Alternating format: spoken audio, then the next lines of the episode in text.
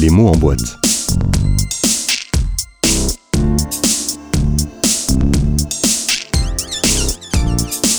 L'émission qui soulève le couvercle.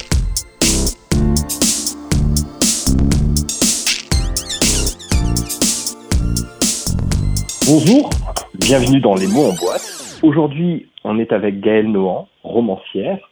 Euh, Gaëlle, bonjour, comment allez-vous? Bonjour Nicolas, je vais plutôt bien, compte tenu des, des circonstances un peu particulières. Vous passez le confinement à Lyon, Gaëlle, euh, et, et, ce moment de confinement, alors on, on, assimile toujours activement le confinement au travail même d'auteur. Euh, ça vous donne envie de rire ou de pleurer de dire que le confinement est constitutif de la vie d'auteur ou d'autrice en l'occurrence? Alors moi, ça me rappelle un petit peu euh, quand j'ai eu un bébé et qu'on m'a dit euh, tout autour de moi, ah bah, c'est super, tu vas avoir plein de temps pour écrire pendant qu'elle est petite. C'est un peu pareil. Dans, le sens où euh, ça reflète, euh, ce qui est normal, hein, c'est que beaucoup les gens savent pas très bien euh, ce qui constitue notre travail. En fait, bien sûr qu'il y a une dimension de confinement dans l'écriture et de, en fait, il y a une dimension monacale, un peu obligatoire pour écrire des livres. Mais précisément, ça n'a rien à voir avec le confinement qu'on vit là, parce que le confinement des écrivains, c'est un confinement choisi. Ils se décident de se cloîtrer, ils organisent ça à certains moments avec des rituels qui leur sont propres. Euh, et puis c'est volontaire, quoi. Alors que là, on est obligé. Alors moi, je me suis, euh, comment dire, je me suis confinée dans ce cas euh, toute l'année dernière pour écrire mon dernier livre. Là, La femme révélée, donc la femme révélée. J'étais là complètement, mon, comme ma vie s'organise selon deux pôles assez extrêmes. Là, c'était l'autre pôle qui commençait pour moi au mois de janvier, c'est-à-dire vraiment une tournée euh, dans toute la France euh, et justement une partie très très sociale où j'ai besoin comme ça de me régénérer, de sortir de mon côté monacal pour rencontrer plein de gens, parler de mon livre, etc. Et puis être aussi enrichi par ces rencontres. Et la plaf, euh, en plein milieu, enfin non, même pas en plein milieu, au tout début finalement, euh, je me retrouve de nouveau entre quatre murs et je ne l'ai pas choisi. Et en plus, il y a cette épidémie, on est euh, complètement encerclé de nouvelles angoissantes. Il y a euh, des angoisses terribles pour euh, pour l'avenir euh, proche, et donc tout ça n'est, me semble-t-il, pas du tout la même chose et pas très favorable à à l'écriture, quoi. Donc c'est, c'est, là, ça n'a rien à voir. Alors peut-être que il y a des auteurs qui arrivent quand même à écrire, mais je, moi, en tout cas, euh, ceux, ceux qui sont mes amis, euh, je m'aperçois qu'ils sont un peu comme moi. Ils ont, ils ont beaucoup de mal. Pour eux, ça n'a rien à voir avec la, avec la manière dont, dont on se retire du monde pour écrire, quoi. Mmh. Alors, durant cette période, qu'est-ce que vous avez fait si l'écriture est, est si difficile Alors. Euh, la première semaine, j'ai pas fait grand chose. J'avais le sentiment très étrange de me retrouver à être un personnage dans de mes romans. Parce que euh, finalement, le sujet récurrent de mes livres, c'est des gens qui avaient un plan dans la vie, des projets, et puis il se passe quelque chose qui euh, les euh, va gommer, balayer tous leurs projets. Donc ça peut être tout à coup on les envoie le vers un. c'est le cas d'Elisa Donnelly dans votre dernier ouvrage.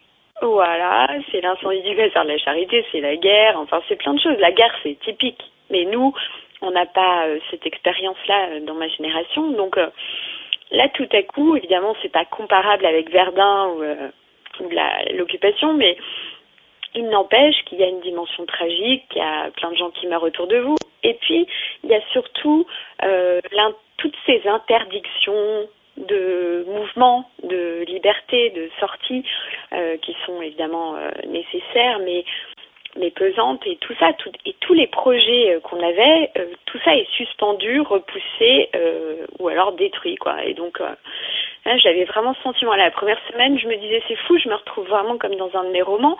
Et donc on va voir si je suis aussi forte que mes personnages pour arriver à trouver ma part de liberté dans ces contraintes là ça, euh, j'ai pas encore réussi à répondre à cette question aujourd'hui. Mais par contre, assez vite, je me suis remise au travail euh, parce que j'ai un projet de roman que j'avais avant le confinement. Oui. Et où j'étais j'étais vraiment à fond avant le confinement. J'étais exaltée par ce sujet, euh, dans cette espèce d'effervescence du début. Et puis, euh, et puis alors là, le confinement, euh, tout à coup, ça a été un coup d'arrêt à ça. Et du coup, mon roman c'est comme une planète qui aurait reculé, qui est une planète très lointaine maintenant, mais je continue de graviter autour. D'accord. Et donc, je, je, suis arrivée à me remettre au travail en prenant des livres de documentation que j'avais stockés avant le confinement, que j'avais déjà achetés, et qui étaient assez ardus. Certains sont en anglais, euh, ils sont arides. C'est, c'est pas des romans, hein, c'est des, des livres de, de chercheurs. Et donc. Quel sujet? sur des archives. Alors je peux pas tellement en dire plus parce que j'ai envie de pas trop déflorer mon prochain sujet. Évidemment. Mais en tout cas, c'est le contenu d'un, centre d'archives et euh, et c'est très euh, c'est très aride. Hein. C'est vraiment des cotes, des machins, comment c'est classé euh, parce que euh, a priori le prochain la prochaine héroïne de mon prochain livre sera archiviste. Donc oui, je travaille là-dessus et comme c'était très difficile, ça m'obligeait à me concentrer. Donc c'est comme ça que je suis arrivée à me remettre au boulot. Là maintenant, je peux recommencer à lire des romans qui sont liés aussi liés à mon sujet. Donc euh, je gagne un peu de temps parce que du coup tout mon emploi du temps de l'année à venir est remis en question. Tout ce que j'avais prévu, j'avais prévu de partir 15 jours en, en Allemagne pour travailler euh, cet été et en fait euh, il y a peu de chances que je puisse y aller. Hein. Euh, à l'automne prochain, j'ai prévu de vraiment travailler à fond sur mon roman. Là, a priori, je vais sans doute plutôt faire des rencontres et des salons euh, qui seront euh, reportés à ce moment-là. Donc, au moins, si je peux avancer la doc là aujourd'hui, ça me permet de pas de pas trop perdre de temps. Alors, ce, temps perdu, j'ignore quelle lecture vous avez pu avoir, mais on va en parler. Ce temps perdu a généré une littérature qu'on appelle littérature Covid. Sont des essais, des témoignages, des fictions parfois. Comment est-ce que vous vous sentez vis-à-vis de cette, de cette émergence de textes Alors nécessaire certainement, ça vous, ça vous attire? Ça ne m'attire pas du tout. Pour l'instant, j'ai donc raté ma question. Non, mais en fait, je, je, j'ai, beaucoup de mal. Je lis très peu euh, les tribunes, les. Euh, j'ai le sentiment qu'on manque beaucoup de temps et de distance par rapport à ce qu'on est en train de vivre. Il faut du temps et de la distance pour digérer tout ça, dans toutes ces dimensions. La façon dont c'est en train de traverser nos vies, euh, d'impacter toute notre vie. Et donc, euh, un peu comme le 11 septembre, je me souviens, euh, alors je me souviens même plus si après le 11 septembre, il y a eu tout de suite des livres mais en tout cas, moi, je me rappelle très bien qu'au bout de quelques années, tout à coup, il y a eu de très bons livres qui sont arrivés. Notamment, euh, il y avait Don DeLillo, il y avait euh, Jay McInerney, il y avait un certain nombre d'auteurs qui ont sorti en quelques mois de très bons romans sur le 11 septembre. Mais c'était plusieurs années après. Oui, laisser le temps de maturer, la réflexion et puis le, temps de l'écriture. Alors, durant cette période, euh, question, question extraordinaire, avez-vous acheté des livres? Si oui, comment? Alors, moi, j'ai acheté pas mal de livres, euh, enfin pas mal. J'en ai acheté quelques-uns, moins que d'habitude, mais j'avais déjà fait pas mal de stock euh, avant. Euh, je suis pas spécialement en manque de livres, j'en ai plutôt trop. Euh, j'ai les yeux plus gros que le ventre en ce qui s'agit de livres. Mais là, j'ai quand même acheté des livres parce que j'avais des envies, de tel ou tel livre, des envies différentes. Et je les ai achetés en, en format électronique, en fait, cette fois-ci je c'est pas ce que je préfère du tout hein, lire euh, sur une liseuse. Je j'aime bien euh, lire sur papier c'est comme ça que je préfère lire. Mais j'ai pris euh, l'habitude aussi de lire sur liseuse parce que pour mon travail parfois c'est plus facile. Il y a des il y a des livres que je ne trouve que comme ça et puis comme je j'étais censée en fait partir en en tournée pendant des mois me promener partout, euh, c'est parfois plus simple d'avoir une liseuse tout simplement pour euh, mmh. pas, pas trop charger mes, mes bagages. Mais euh, donc là j'ai acheté pas mal de, de livres électroniques parce que mes envies sont très différentes et en ce moment je fais un truc que je fais pas trop d'habitude, je lis plein de livres en même temps. Et c'est vraiment selon les selon les jours, selon les moments. Donc mhm. quand je suis en plein milieu d'une insomnie et en proie à toutes mes angoisses, quand tout se réveille, je, ces derniers temps, je lisais euh, quelque chose de plus léger qui était Oh Happy Day de euh, Anne-Laure Bondou et Jean-Claude Mourleva qui est sorti juste au moment du confinement ou quelques jours avant. C'est la suite de Et je danse aussi que j'avais beaucoup aimé. Donc un roman par correspondance entre un, un écrivain et, et une jeune, une jeune femme qui se présente au départ comme une fan. Ça m'a bien plu. Évidemment. Pardon, pardon. Allez-y. Non, non, je, bon, moi je, je, voulais continuer puisque vous, vous imaginez bien euh, cette question de l'achat des livres, c'est celle de la librairie euh, et c'est celle du lien qui existe entre les auteurs et les libraires qui a été euh, dévoilé, révélé plus que jamais par cette période de confinement. Ah oui, alors moi je l'ai vraiment, vraiment, j'ai toujours été persuadée, en tout cas ça fait très longtemps, que je suis persuadée que les, auteurs et les libraires, on doit être vraiment euh, très très solidaires les uns avec les autres parce que euh, je pense que nos survies dépendent l'une de l'autre. On est vraiment au deux bouts de la chaîne du livre et on est les deux bouts euh, les plus fragiles de la chaîne du livre.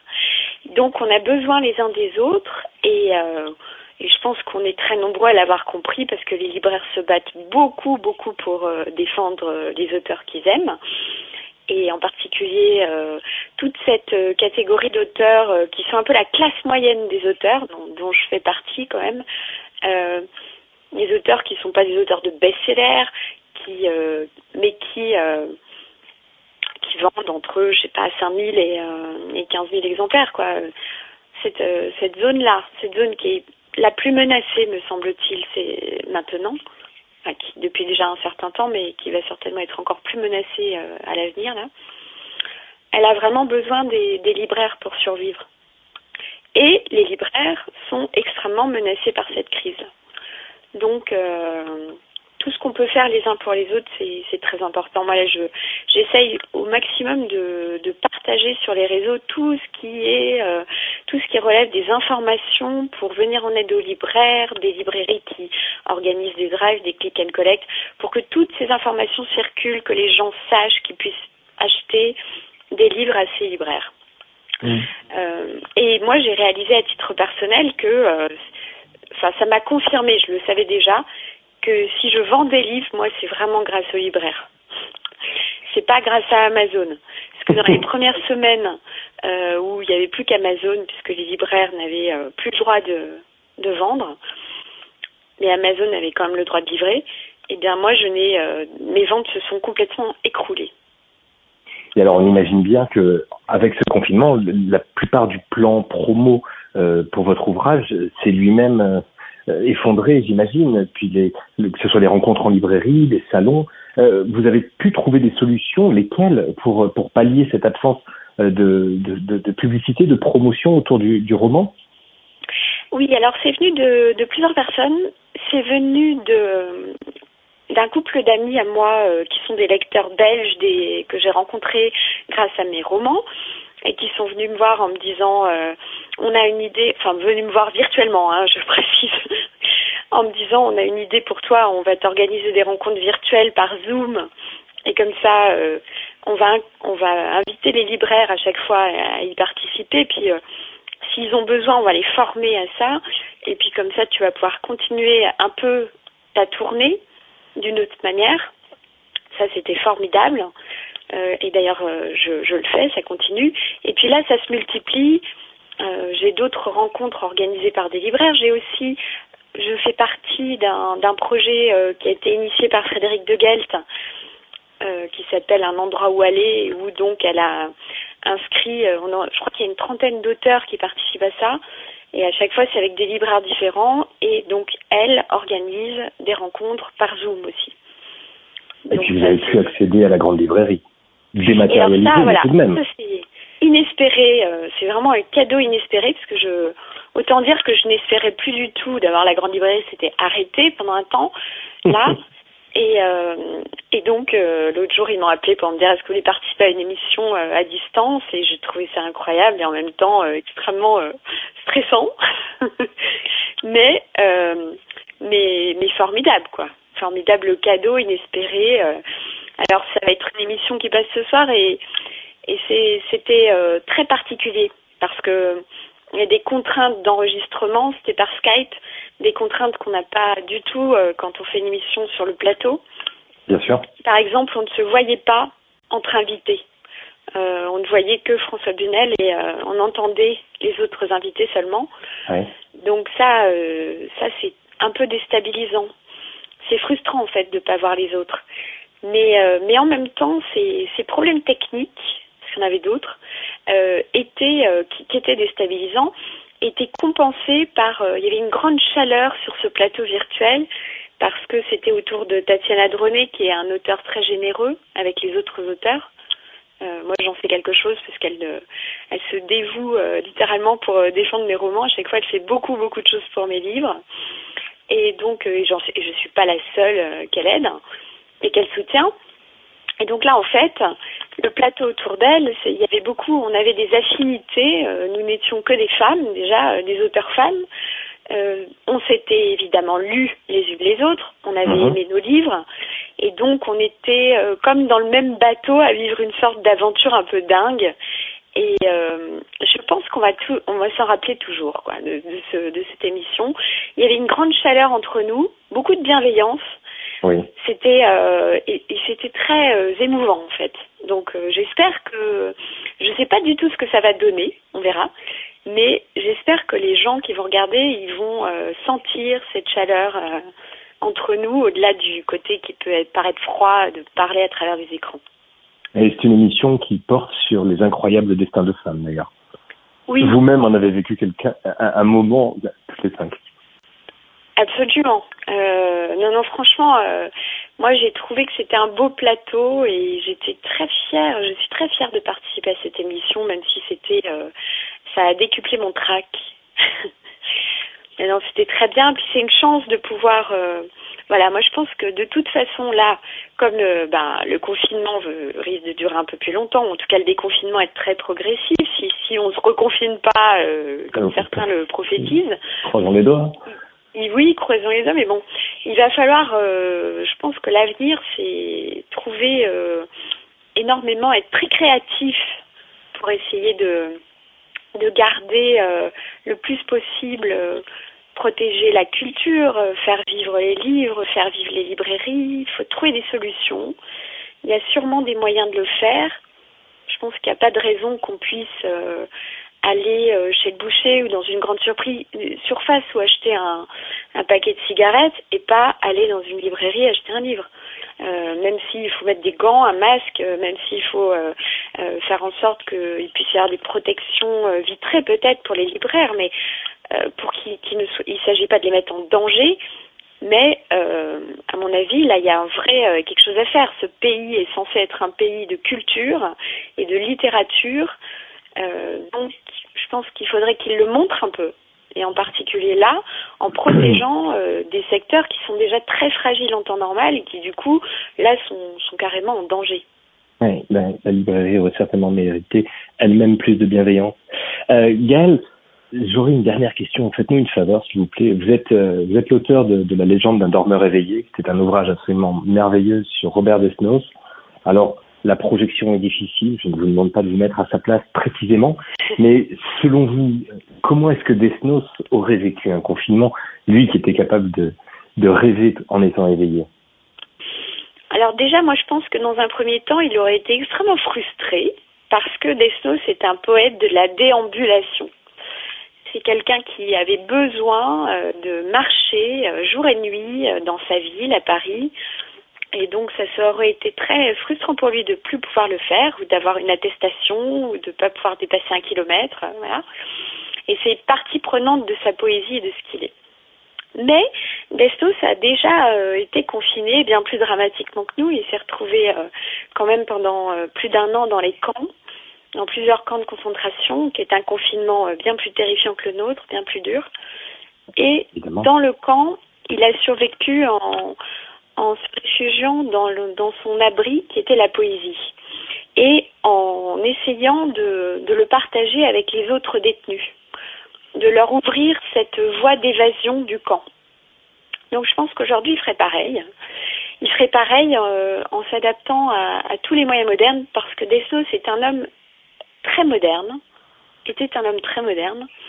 Et je pense qu'il était ouvert à toutes les nouvelles technologies, par exemple, déjà de son temps, donc certainement qu'aujourd'hui, il serait un des premiers à s'intéresser euh, aux voies de, aux moyens de, de communiquer de manière virtuelle pour faire passer de la poésie partout, euh, à ceux qui sont seuls, à ceux qui sont désespérés, à ceux qui sont enfermés euh, dans des tout petits espaces pour leur apporter cette évasion, ce rêve, cette imagination de l'après, se dire finalement ce qui est très compliqué. Je me souviens dans Out of Africa, on dit euh, que les Maasai, euh, quand ils sont en prison, ils meurent parce qu'ils n'envisagent pas, ils ne peuvent pas imaginer qu'ils seront libres un jour. Euh, donc voilà, Desnos, lui, ce qu'il savait faire, c'était vous aider à vous apercevoir, à envisager l'après, à vous dire que justement, vous n'allez pas rester prisonnier toute votre vie. C'est juste un temps et vous pouvez déjà commencer à vous évader dans votre tête, raconter des histoires, etc.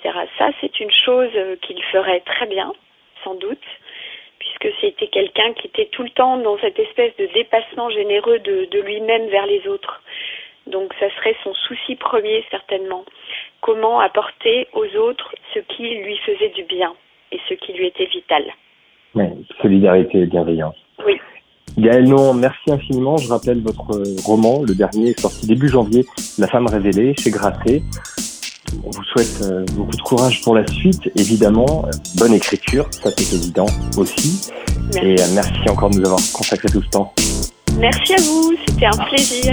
À très vite. Au revoir.